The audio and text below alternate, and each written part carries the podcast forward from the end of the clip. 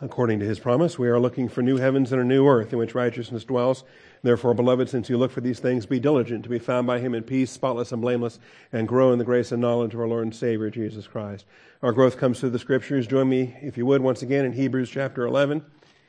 Hebrews chapter 11. We're looking at verses 13 through 16. It is a commentary on the verses that have preceded it. It also, um, as, as kind of a timeout, uh, we're going to be resuming the story of Abraham here shortly. When we get to uh, verse 17, again, it's by faith Abraham.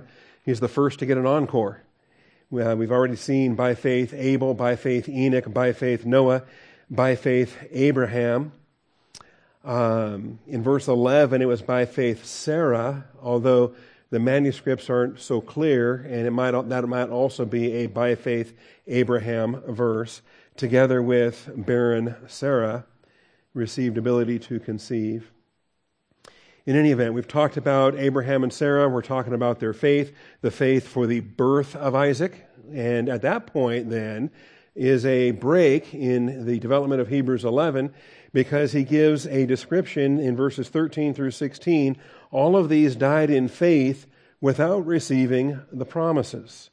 And so there's commentary, there's doctrinal development in these verses that the author of Hebrews doesn't want the reader to miss before he moves on to the next example of faith. And so this parenthesis, this timeout, if you will, will only last for those verses.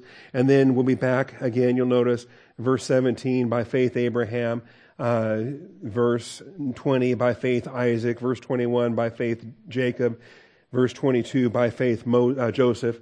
And so we're going to be back to that, that survey of uh, faithful believers shortly. But for today, we've got to center on this, uh, this side trip.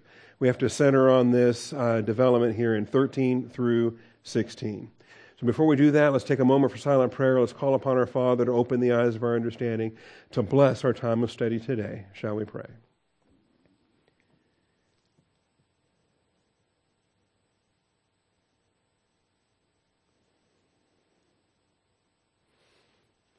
Almighty Father, we do come before you, thankful for your faithfulness, thankful for your truth, rejoicing in the blessing that it is to study to show ourselves approved. You command us to be here, and here we are. And Father, it is, it is good to be here. We get fed, we get blessed, we get built up in the faith and strengthened in the inner man.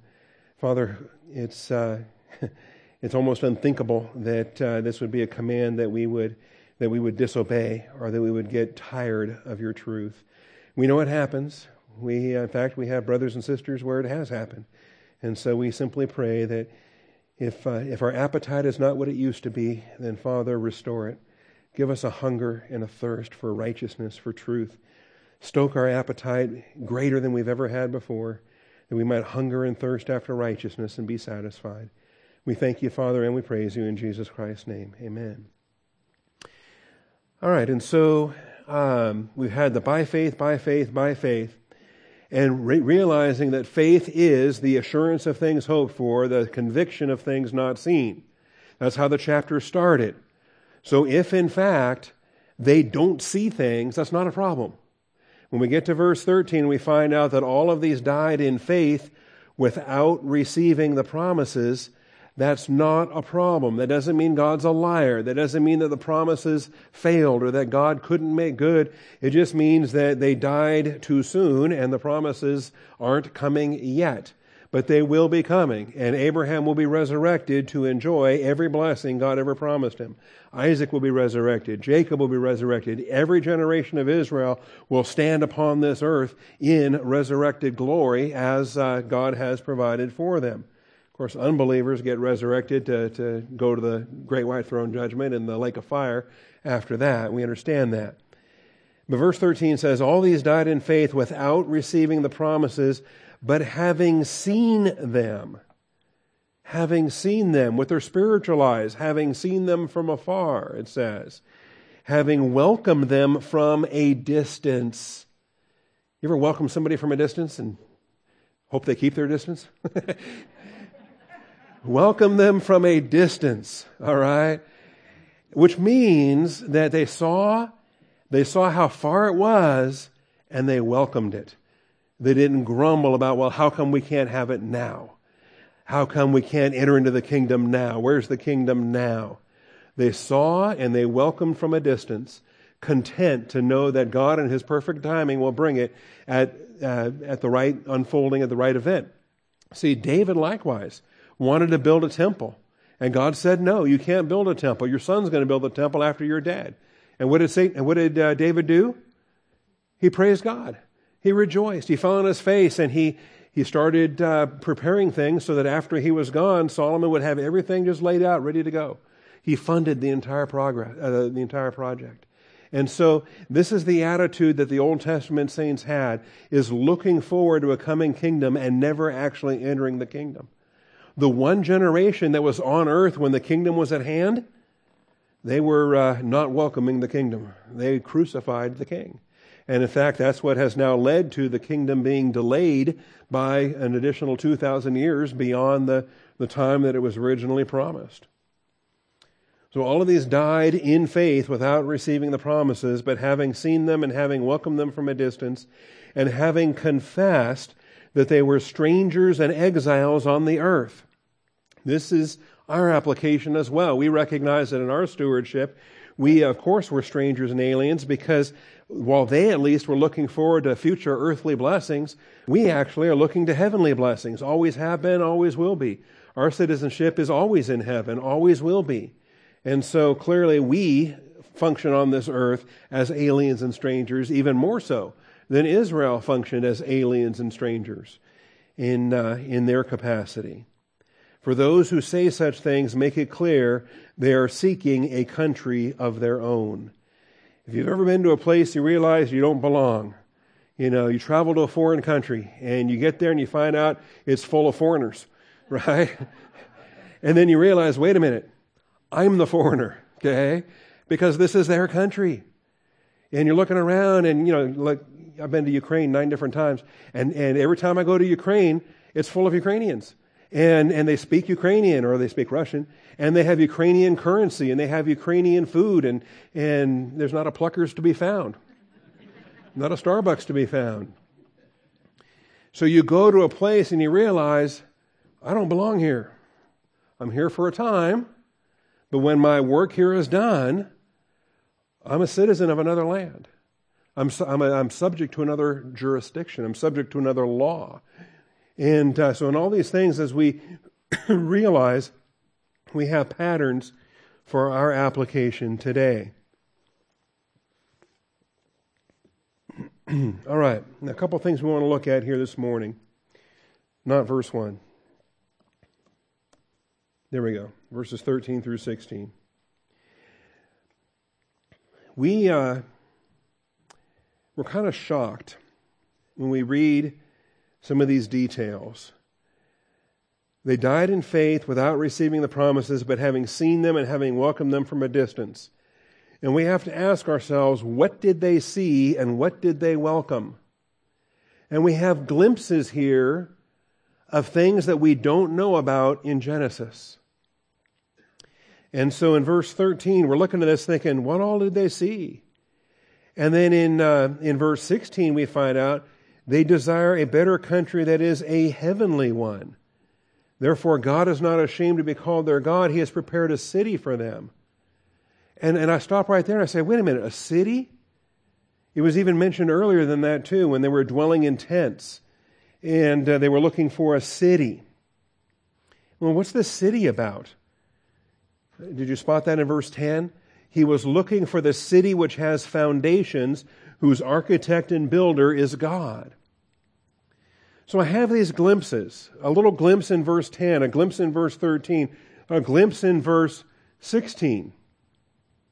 And as I read through the book of Hebrews, it hits me, it should hit all of us, that the Old Testament prophets knew a lot more than we give them credit for. That they had a doctrinal capacity beyond what we know about as recorded in Genesis, as recorded in the scriptures. So if you go back and you can read, and we read most of it a couple weeks ago. We read much of Genesis from chapter 12 with the call of Abraham to chapter 25 when he dies. And we read a lot of that. Was there anywhere in there that we saw a city with foundations whose architect and builder is God? Did we see a land become a heavenly land? None of that was mentioned in the Genesis record. And so we're left to conclude that God's not lying here in Hebrews 11. They were looking for that city. It's just Moses didn't write about it. It's possible Moses didn't even know it. So Moses didn't write about. But Abraham was looking for it. And the author of Hebrews is, is cluing us into this. Now, as of this moment, maybe you're thinking, well, Pastor Bob, you're making an assumption. No, I think, well, maybe. But it's an assumption that's grounded in what the text says. The text says uh, Abraham was looking for a city. So I believe it. And if Genesis didn't mention it, that doesn't keep me from believing it because Hebrews mentions it. It's in the Bible. The Holy Spirit inspired it. And this is not the only place where that happens. And so, so through these subpoints, then I want to show you some other examples. And so uh, there's more that Abraham knew that Genesis doesn't tell us. And Jesus clues us into this. So join me in John chapter 8, and I'll start to show you some things here. John chapter 8. Jesus testifies to some doctrine that Abraham Abraham rejoiced to see my day is what we're told. Abraham rejoiced to see my day in John 8:56. You know, we're going through uh, this is called inductive Bible study. That means we're we're surveying all of scriptures. We're we're drawing data from everywhere so that we can put the sum total of everything together in a, in a systematic way so we can understand the totality of it because the totality of it is not limited to Genesis. We have the testimony of Jesus in, in the Gospel of John. We have the testimony, uh, other testimony coming up, of course, culminating here with Hebrews 11. And you'll see what I'm saying. So, um, this is in a very confrontational chapter where he's going back and forth with these religious leaders. And every time you'll notice uh, stretches of red letters and then a black letter uh, verse, stretches of red letters and a black letter verse. And these black letter sections here are angry Jews, mad at Jesus. And each time it gets worse. Like in verse 39, they say, Abraham is our father. And in verse 41, they say, We were not born of fornication. We have one father, God which kind of contradicts the previous statement they made, but don't confuse them with anything. They're mad. They're arguing with Jesus. And then in verse 48, did we not say rightly, you are a Samaritan and you have a demon? In verse 52, now we know you have a demon. Abraham died, and the prophets also, and you say, if anyone keeps my word, he will never taste death. So we see all of this blatant hostility, and it gets worse the further we make it through the chapter. And you know what I love most of all? Jesus never backs down. he just stands there and gives them the next barrel. All right. And um, this, you're not greater, verse 53, you're not greater than our father Abraham who died. And um, here's Jesus' answer in verse 54 If I glorify myself, my glory is nothing. It is my Father who glorifies me of whom you say he is our God. And you have not come to know him. You say he's your God, but you don't know him. But I know him. And if I say that I do not know him, I will be a liar like you. But I do know him, and I keep his word. See, he's already told them that they're of their father the devil. That's back in verse 44. So we, we've passed that, that point of no return already. They're not saved and they're hostile to everything the Father has. Now, it says in verse 56 Your father Abraham rejoiced to see my day. He saw it and was glad. So the Jews said to him, You're not yet 50 years old, and have you seen Abraham? Now, the, if you ever encounter this, sometimes you get involved in a human argument with somebody and it's pretty clear that they're not listening to anything you have to say. They're just waiting for you to stop so they can start yelling at you again. All right? They are not interacting with anything he's telling them here. But we are. We're going to glean something out of this. Because the statement he makes here is powerful. Your father Abraham rejoiced to see my day. Let's, let's ask ourselves what all is involved in that? Abraham, 2,000 years before Christ, saw Christ. He saw my day. Does this mean he saw first advent and second advent, both? What, what, what do we think he saw? Did he see the manger? Did he see the virgin birth? Did he see the cross? Did he see the battle of Armageddon? Did he see the, the, the kingdom? And understand, we don't, we can't, we can't say definitely because we're limited to just this verse by itself. Your father Abraham rejoiced to see my day. That's all, that's all we're told. But that phrase, my day, is loaded. Because what is the day of the Lord? What is the day? As you see the day drawing near. What is the day? And specifically, my day is what he says the day of Christ, the day of the Lord, the day of Christ Jesus. And, and from Abraham's perspective, he would not have had, we don't think, he would have had the specificity that we have. Every indication is when the prophets were speaking about the coming Messiah, they spoke about the coming Messiah as one coming. But they were puzzled because it seemed like there was a Messiah that was reigning and conquering and glorious. And then it seemed like there was a Messiah that was crucified and suffering and humble. And that bugged them. They puzzled over that. They said, We've got, we're trying to rightly divide the word of truth, and we love these reigning, conquering, glorious passages because those preach, right? Break the bonds of Rome, give an eternal kingdom, rule this world. The lion will lie down with the lamb. Uh, the crops are going to bear a hundredfold. You know, yeah, who, who wouldn't want to preach that? Those are popular in the synagogues. But then my servant, uh, in, in being pierced and crucified and dying, the stone which the builders rejected, all these sad prophecies, and they're messianic. They can't deny that they're messianic. Well, they do now, but back then they accepted them as all being messianic. And so they puzzled. And they puzzled, they puzzled, they puzzled. And they came up with two answers. The rabbis, they debated this, and they, they finally decided well, either there's two messiahs, or there's one messiah who comes twice. And they said, we can't figure it out. That's, that's, it's got to be one of those. Either there's two messiahs, and one of them's got a kind of a bum deal, okay? And this is how they named him. So they have Messiah ben Joseph. And Messiah ben Joseph was the name they assigned to be the one that fulfilled all of the suffering Messiah passages. Because Joseph was the character in the Old Testament that was rejected by his brothers, sold into slavery, shipped off to Egypt. He was beaten, he was abused.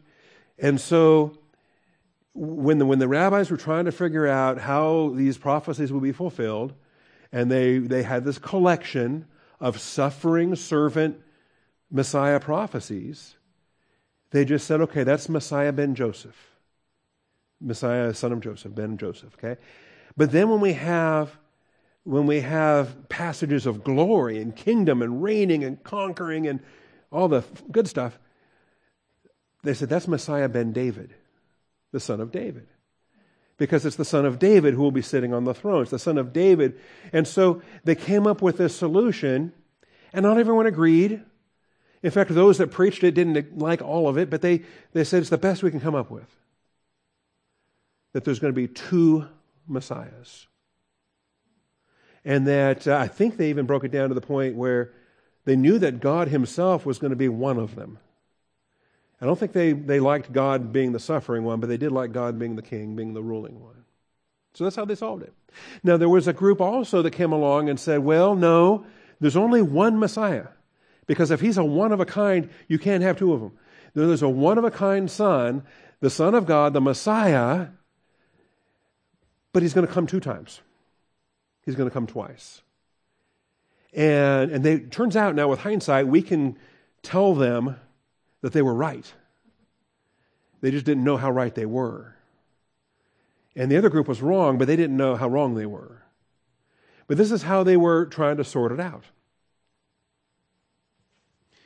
And so, by the way, this whole story I'm telling you is in 1 Peter chapter 1, if you want to see it. Hebrews, James. 1 Peter 1 and verse 10.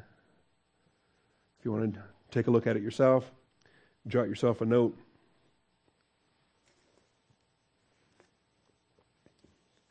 As to this salvation, the prophets who prophesied of the grace that would come to you made careful searches and inquiries. They weren't dummies, they weren't sloppy. They made careful searches, searching the scriptures to see if these things were so. Also, inquiries. A prophet could inquire of the Lord. A prophet could call upon the Lord for their questions to be answered. And they would get an answer back Thus saith the Lord. The prophets who prophesied of old, uh, of the grace that would come to you, made careful searches and inquiries, seeking to know what person or time the Spirit of Christ within them was indicating as he predicted the sufferings of Christ and the glories to follow. Notice that? The sufferings of Christ and the glories to follow. So they recognized that there was there were two things at work, sufferings and glory. And so they were trying to solve it. And they were trying to determine is it a person solution or is it a time solution? What person?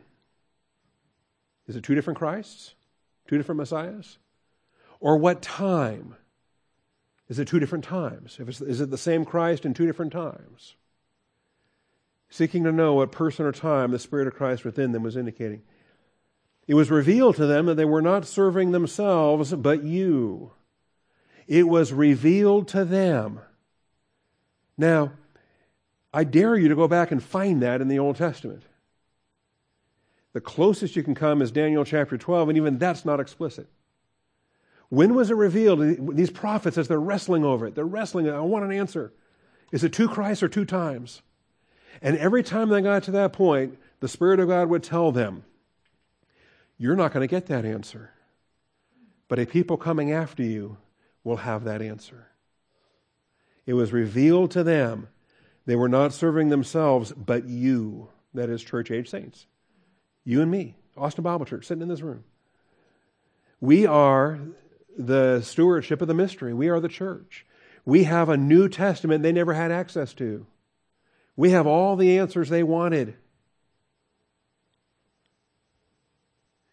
these things which have now been announced to you through those who preach the gospel to you by the Holy Spirit sent from heaven, things into which angels long to look. See, God is so smart about how He holds things in reserve and how He keeps things in a mystery state until it's time to unveil them to the proper recipients. Israel was not the proper recipient for this aspect of the coming of the Christ. One Christ coming twice. So, as far as all the Old Testament prophets are concerned, when they spoke about the coming of the Lord, it was the coming of the Lord as, as an event, as a thing. And Abraham saw it. And Abraham rejoiced to see my day, is what Jesus said. So I believe he had a, he had a comprehensive view of mainly Second Advent. However much of First Advent, don't know. so this is something that we have testified here. It's not found in Genesis. Are we still making assumptions? No, we're not making assumptions. We're accepting what Jesus says at face value. Abraham rejoiced to see his day. I'm good with that. We're accepting what Hebrews says at face value that the, uh, they looked forward looking for a city with foundations whose architect and builder is God. I'm not bothered by the fact that Genesis doesn't mention it because God, in His wisdom, withholds these things until they're ready to be revealed. You know what else Genesis never told us about? The post mortem ministry of Abraham. When we read about Abraham, he dies, he gets buried in the cave that he bought for Sarah, and it becomes the cave of the patriarchs. It's still there today. You can go visit it today. The Muslims cause trouble most a lot of the time, but you can go there.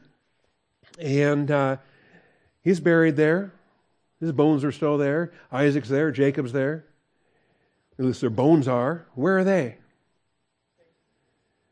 Well, they're, well, originally, before the cross, they descended to Sheol because everybody goes to Sheol.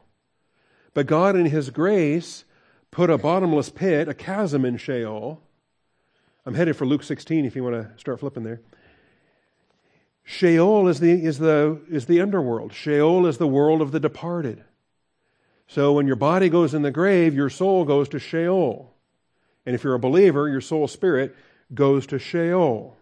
Remember, unbelievers have dead human spirits. But believers, but everybody has a soul. And so Luke 16 tells us about this, about a post mortem encounter with Father Abraham. And we learn a lot in this chapter, in this episode. And we learn that Abraham is pretty active. You know the chapter I'm talking about? Luke 16, the rich man and Lazarus? They couldn't have been more opposite in life or death, right? So there was a rich man who had a manager. This manager, no, wrong story. Verse 19. There was a rich man, different rich man. He habitually dressed in purple. Great word. If you want to know the Greek word for purple, I can tell you that. Um, and fine linen, joyously living in splendor every day. What a great life. Except he's not saved. So he has a carnal, great carnal life, and then he has agony. And then there's a poor man named Lazarus was laid at his gate, covered with sores. Laid at his gate, meaning he can't move himself. Covered with sores. Not a great life. All right? He's got a terrible life. He's physically afflicted with health issues, to say the least. And longing to be fed with the crumbs which were falling from the rich man's table. Besides, even the dogs were coming and licking his sores. That's, uh, this was the earliest form of Obamacare, was the dog licking. Uh, I'm sorry, that's, that's bad. All right. But that's, yeah, you thought your HMO was bad. That's what he had to work with. Now, the poor man died and was carried away by the angels to Abraham's bosom. This is the expression Jesus calls it paradise. He tells the thief on the cross, Today you will be with me in paradise. Here it's called Abraham's bosom. It is a compartment within Sheol where the righteous are blessed, where the righteous are comforted. And when Abraham got there, we believe that every believer was there. From, remember, uh, uh, Cain killed Abel. Where did Abel go? He went to Abraham's bosom. He only wasn't called that yet. he went to paradise. He went to the comfort side of Sheol. The rich man also died and was buried. All right, that's pretty blunt. So, so much for the party, so much for the good life. You had this great life going on, and now they buried you. How fun is that? And so, notice now in Hades, he lifted up his eyes, being in torment. And this is really the clearest picture we have of hell, or Hades, the Greek word Hades, that's translated hell sometimes. But it's a compartment within Sheol. Sheol has these two compartments there's the paradise side and there's the hell side. Some people would call all of it hell or all of it Sheol. The Hebrew word Sheol speaks of this. But he's over there on the Hades side of things being in torment, lifted up his eyes. Remember, it was the soul that got there. The body was buried. The body's in the dirt, six feet under. But the soul went to Hades. And the soul outside of the body, I believe, it starts taking body shapes, such as here. And so the eyes of his soul, and he saw Abraham far away and Lazarus in his bosom. Now, there's a gulf in between those two compartments, and Abraham is going to describe that. So he cried out and said, Father Abraham. So he saw Abraham far away and Lazarus in his bosom. Here is a post mortem ministry of Abraham. Now, We can debate what it means to be in his bosom. Was Abraham literally hugging him? Or was the bosom simply a title for the territory, for the compartment? I think the compartments was called paradise. That compartment, by the way, is now relocated to heaven. Uh, I don't think the compartment was called bosom. I think the bosom was his bosom. I think Abraham was hugging him. So he cried out and said, Father Abraham, have mercy on me. How did he know that was Abraham? Did he ever see Abraham in his life? No. I mean, we assume this was current day, Jesus, day, 2,000 years after Abraham. We don't know the time frame for it. But how did he know this was Abraham? Was Abraham wearing a name tag? Hi, my name's Abraham. You know, your soul, the, the eyes of your soul can see things, and it's curious. Um, we can see each other, we can interact with each other. Soul touches soul, particularly in within marriage, within other intimate relationships, within the boundaries of a local church as the shepherd of your soul. We have ministry. This is soul to soul vision without the body distracting things, without the physical body, without the earth, without this cosmos, without all of the layers of things that would, would blind us to the realities. Abraham looked right at him and knew this is a sick, twisted soul. Just at a glance. And so uh, Lazarus in his bosom. Lazarus, by the way, never says a word this whole chapter. He's just getting hugged and being comforted. So cried out said, Father Abraham, have mercy on me. Send Lazarus so that he may dip the tip of his finger in water and cool off my tongue, for I am in agony in this flame. Now, again, how does he have a tongue? Wasn't that buried? How does he have? Uh, how does Lazarus have a finger? You know, the these souls, uh, I believe, they shape themselves into a bodily type representation of what they were accustomed to back when they had a body. And here's an unbeliever bossing people around like he's in charge of something. You know, there's a there's an attitude like, who made Lazarus his errand runner? You know, who made her? you know you're going to dip your finger in what? You're going to, excuse me, that's my finger. Go away. You didn't give uh, breadcrumbs to Lazarus when he was in front on your porch. Why do you expect him to come do something for you now. Abraham said, Child, remember. Abraham is communicating doctrine. He is relating divine viewpoint. He is having ministry on this occasion. It's a post mortem encounter. It's after he's physically dead. Abraham is communicating this. Remember that during your life you received your good things, and likewise Lazarus bad things just at a glance. He has the whole panorama of this rich man's life. Everything, living it up, living the good life, and how it damaged his soul every step of the way. And Lazarus, he got some bad things in his life. But he was a believer, and he walked by faith.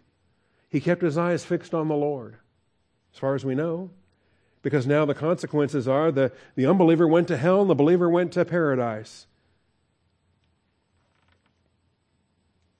Lazarus, bad things. But now he is being comforted here, and you are in agony. And notice they're both aware of what's happening to them. Can you be comforted if you don't know what's happening? No, it's conscious. Eternal conscious comfort or eternal conscious torment. You are aware of the situation that you have been placed in when you die. Being comforted here, and you are in agony. And besides all this, between us and you, there's a great chasm fixed. Now, this is the geography before the cross, when unbelievers went to torments and believers went to paradise, and they could look across the chasm and see each other. It's not like that anymore. Paradise got relocated to heaven when Jesus led captivity captive. When Paul went to paradise, we're told he was in the third heaven. So paradise has been relocated. We get that. But between us and you, there's this uh, great chasm. And it's fixed. So that those who wish to come over from here to you will not be able. You ever think about that? It may be that there are believers with enough doctrine and love, sacrificial love, that they would willingly cross into torments on behalf of someone over there. Paul said he would. Paul said he would be counted accursed if he could save the Jewish people. And it's interesting to me. And then, of course, nobody from there can cross over to, to where we are. It's not like purgatory. The, the Catholics made up this thing about purgatory, where you go and you burn for a few million years and then eventually you get to make it to heaven. Wrong. No one, if you're there, you're not coming over here. Not happening. So he says, Then I beg you, Father, that you send him to my father's house. For I have five brothers, in order that he may warn them, so that they will not also come to this place of torment. Notice it's the unbeliever that has all the regrets. The, Lazarus isn't trying to send anybody back. Lazarus isn't complaining. He's quiet through the whole chapter. He's being comforted. The one with regrets, I mean, I'm sure he had human regrets. We all do, but it's not, he's not weighing on him like it's weighing on this rich guy. But Abraham said, They have Moses and the prophets, let them hear them. In other words, what has been recorded in the canon of Scripture is sufficient. God has provided all things necessary for life and godliness. What's in the Scripture is sufficient, and if it's not recorded in the Scripture, we don't need it. But he said, No, Father Abraham, uh, they're not big on Bible study. they don't like the Bible. They're not going to pay attention to Moses. Honestly, church kind of bores them. When they go to church, the pastor just kind of rambles on and on, and I really get bored 10 minutes into it. Okay? They say, We got a problem here with Moses. What you really need to do is send Lazarus back. If Lazarus returns from the dead, that's going to get their attention. Hmm. As Abraham says, they have Moses and the prophets, let them hear them. But he said, No, Father Abraham, but if someone goes to them from the dead, they will repent. But he said to them, If they do not listen to Moses and the prophets, they will not be persuaded, even if someone rises from the dead. Do you know how powerful that is? Because Jesus has risen from the dead. Guess what? People ignore him all the time. They ignore the Bible all the time, even with a risen Savior. They, they just act like, well, that didn't happen. And uh, it didn't happen because it can't happen, because we don't believe in miracles, because we don't believe in God. well, see, here's your issue.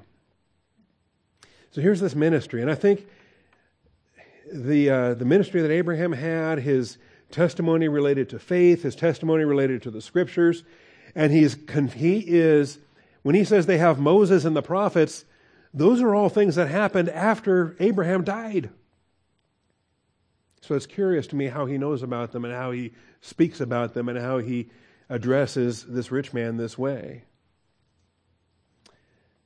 And yet, uh, nothing in Genesis uh, gives us a hint of any of this. All we have in Genesis is that he died and was gathered to his, uh, no, he died and was buried with Sarah in the cave. That Ishmael and Isaac helped uh, work together to bury him, and then that was that. We don't see Abraham again for the rest of Genesis, other than they talk about him in the past tense. What about us? We have another application to be made. 1 Peter 2, verses 11 and 12.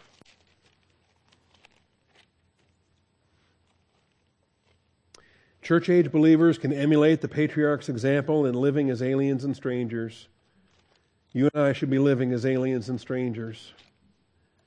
We shouldn't be all wrapped up, and we should be uh, shouldn't be consumed with the things of this life so much so that it it's detrimental to our spiritual walk. And I think sometimes, uh, don't get me wrong, I'm a news junkie. I like politics. I watch the news. Um, I can tell you anything you want to know about the Kurds, or I can tell you anything you want to know about President Trump, and I, I watch these things pretty closely.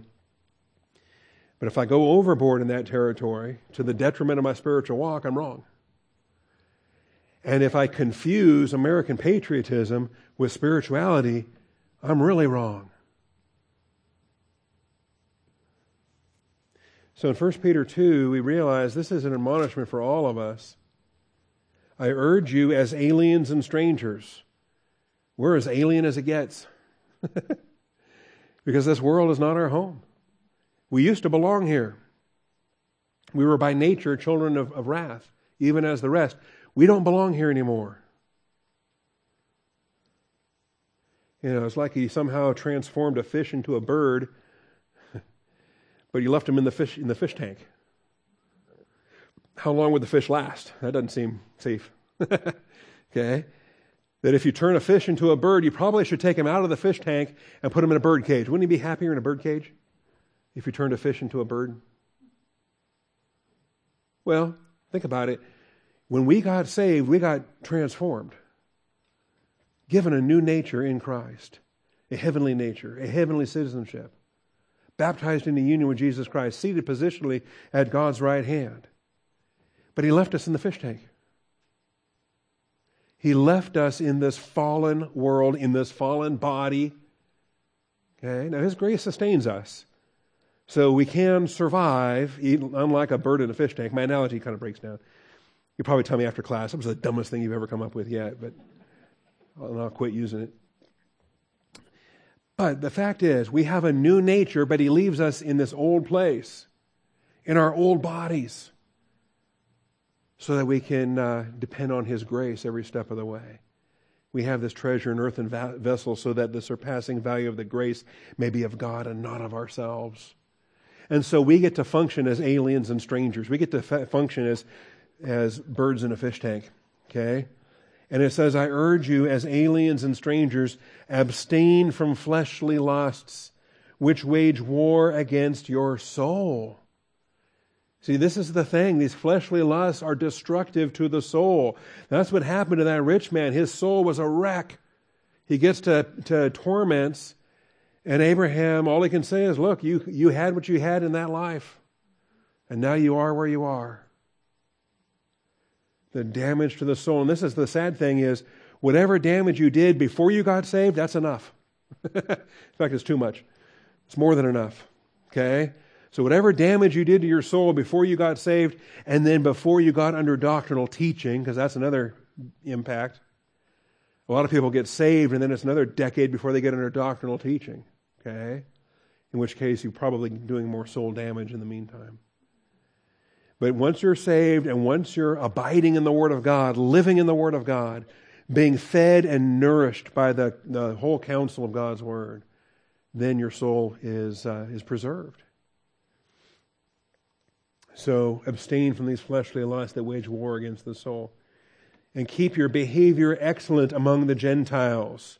In other words, be a faithful Lazarus so that when the rich man looks at you at the great white throne, you're going to be standing right there. You are the evidence, the testimony. Keep your behavior excellent among the Gentiles, so that in the thing in which they slander you as evildoers, they may, because of your good deeds, as they observe them, glorify God in the day of visitation. They're going to give God the glory because of your testimony assuming you keep your good testimony. And this is what the patriarchs were commanded to do. This is what they did. Abraham, Isaac, and Jacob, they lived as aliens and strangers. They dwelt in tents. And the Gentiles around them, some of them were uh, in hostility, but some of them were in wonder and amazement. Uh, I think the, uh, the Abimelech the, of the Philistines, he was amazed at Abraham and at Isaac both, and the wells that they dug and the blessings that they provided. I think they had other associates that, that uh, identified with them for blessing. And then they had some hostile neighbors that uh, paid the price for being hostile to God's servants. And that's, that's our case as well. There will be those that will uh, observe our testimony and be blessed by association, and there are those that will not. And we'll, we'll encounter that hostility. Back to Hebrews then. Let's look at 11:15. Hebrews references the patriarch's faith and comments that unlike the Exodus generation, the patriarchs had the opportunity to return. They lived in a country that wasn't theirs yet. They lived in a country that was promised to become theirs someday. And then they saw prophetically that it was going to be centuries later, millennia later, this will be your land. Remember, Abraham saw my day and rejoiced? So they're living in a land, a promise, but then it's revealed to them that it's thousands of years from now, and we're going to die without seeing the kingdom. What do they do? They stayed there. They stayed there and lived as aliens. They had an opportunity to go back. They had an opportunity to, to abandon their faith at that point, to say, thousands of years from now, who needs that? And they could have gone back to Ur of the Chaldees. Now, this is, uh, this is, this is quite significant, I think. So they confess that they were strangers and exiles on the earth. They make clear they're seeking a country of their own. And indeed, if they had been thinking of that from which they went out, in other words, if they had been carnally minded, thinking back to their days as idol worshippers, they would have had opportunity to return. They would have had opportunity to return. Abraham could have returned to Haran. Isaac could have returned to Haran. In fact, there were snares there that Abraham was con- so concerned about, he did not allow Isaac to go get his own wife. He insisted that Abraham, that Isaac had to stay in the land of promise. Are you familiar with this? Genesis 24, verses 6 through 8.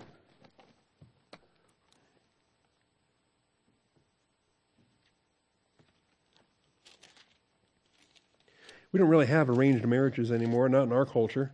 There are countries around the world that do. I've seen it work. Every time I threaten my daughters, they, uh, they laugh at me.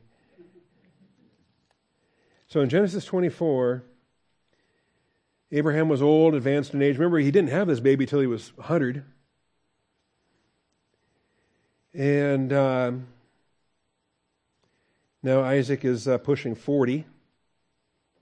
So now Abraham is 140. And you know, you're 40, you should be married by now. Abraham said to his servant, the oldest of his household, who had charge of all that he owned. Now, this is the servant who could have been the heir until, uh, remember when Abraham was talking about Eliezer of Damascus as my heir, his servant born in my house? Please place your hand under my thigh. This is intimate. All right? Nowadays we have a handshake. That's much more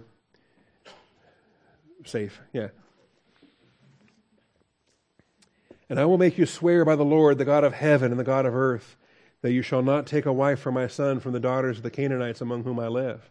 Living here in this land of promise, yes, it's the land of promise, but it's full of idol worshippers. It's full of Canaanite idol worshippers, as opposed to the Ur idol worshippers. All right. Go to my country, to my relatives, take a wife for my son Isaac. And the servant said to him, Suppose the woman is not willing to follow me to this land. Should I take your son back to the land from where you came? You know, there, there are a lot of brides that kind of want to know what the guy looks like first. So, what if she isn't going to come? Do I take him there so she can get a look at him? Abraham said, No, beware. Do not take my son back. Oh, beware. It's, this, is, this is powerful. No, beware. Do not take my son back there, whatever you do. The Lord, the God of heaven, who took me from my father's house and from the land of my birth, who spoke to me and who swore to me, saying, To your descendants I will give this land, he will send his angel before you. You will take a wife for my son from there. In other words, your mission will be successful because God is in it. But if the woman is not willing to follow you, then you'll be free from this, my oath. Only do not take my son back there.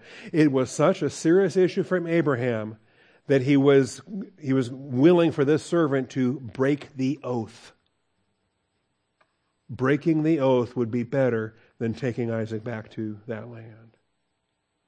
So this opportunity to return, that's, that's extraordinary. They had it, I think Abraham was terrified of going back. What would happen had he gone back? And that was his faith at that time.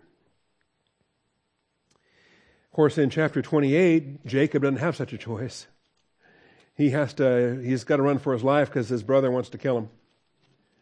Now, sometimes brothers fight, but wanting to kill your brother, that's pretty serious. And so Jacob has to, has to flee. And the excuse that his mom comes up with is, well, um, he needs to go find a wife. It's time for him to get married. Because uh, the wives that Esau chose were terrible.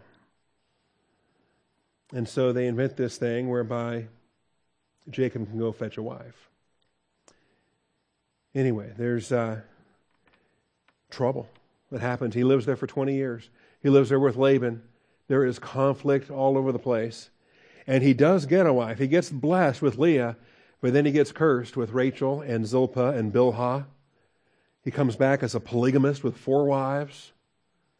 Yeah, the land of Abraham's birth, this was trouble, and Abraham knew it. Anyway, the opportunity to return. You can read chapter 28, read chapter 31. You'll see the issues there. I'm just running out of time. We have communion today. We always run short on Communion Sunday. Now, the city with foundations, designed and built by God, I believe it's transformative. I believe that something happens that turns their land into a heavenly land because they were looking for a better country that is a heavenly one. And what does it take to turn a land into a heavenly land? What does it take to permanently change a land?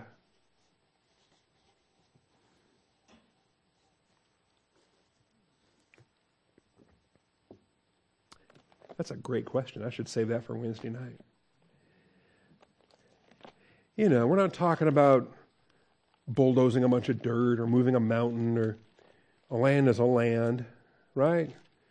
I mean, Texas has been pretty much Texas shaped for a long, long time. I mean, you can reroute a river and you can dam rivers. And so there's lakes that didn't used to be there that are there now. But essentially, this is Texas, right? It's the same land that under the Confederacy, under the Republic, under uh, Mexico, under Spain, under France, under whoever, under the Comanches. This is still the, is, isn't this still the same real estate by and large? But why is it now American? What permanently transforms a, man, a land, well, quicker than anything, would be a people group that comes in and identifies, changes the nature of that land. So, how about when a whole bunch of heavenly people show up? Can the land of promise become a heavenly land if Jesus and a heavenly population arrives with him? Yeah. Resurrected saints will turn Canaan into a heavenly land quicker than anything because it's thy kingdom come, thy will be done on earth as it is in heaven. And so a resurrected Abraham, a resurrected Isaac, a resurrected Jacob, David, all the Old Testament saints, when every resurrected believing Jew is back in the land, that's going to be a heavenly land. Because it's going to be resurrected saints with no more sin, no more death. And so here they are looking for a heavenly land, looking for a heavenly city. There's a reason why the earthly Jerusalem is called Zion and the heavenly Jerusalem is called Zion. And what happens when Zion comes to Zion? when the heavenly Jerusalem descends and it gets here? That's what we're looking forward to. All right. And so um, this is what they're looking for a better land. They're looking for a heavenly land, we're told. That's verse 16. They desire a better country, that is, a heavenly one. Therefore, God is not ashamed to be called their God, for he has prepared a city for them. The arrival of that city turns their country into a heavenly one. The city with foundations designed and built by God transforms their earthly land into a better heavenly land. Father, I thank you. I thank you for this. It's a bit of a side trip. Next week, we'll be back to Abraham again and the sacrifice of Isaac and all the other Old Testament stories of faith. But I pray that we hold on to this doctrine and we process it and we recognize that, uh, Father, this is what's expected of us. We need to live as aliens and strangers. We need to be looking for a better land.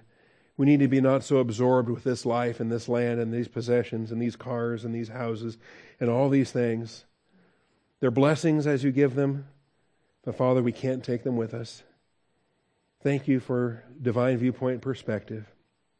And we thank you and praise you in Jesus Christ's name. Amen.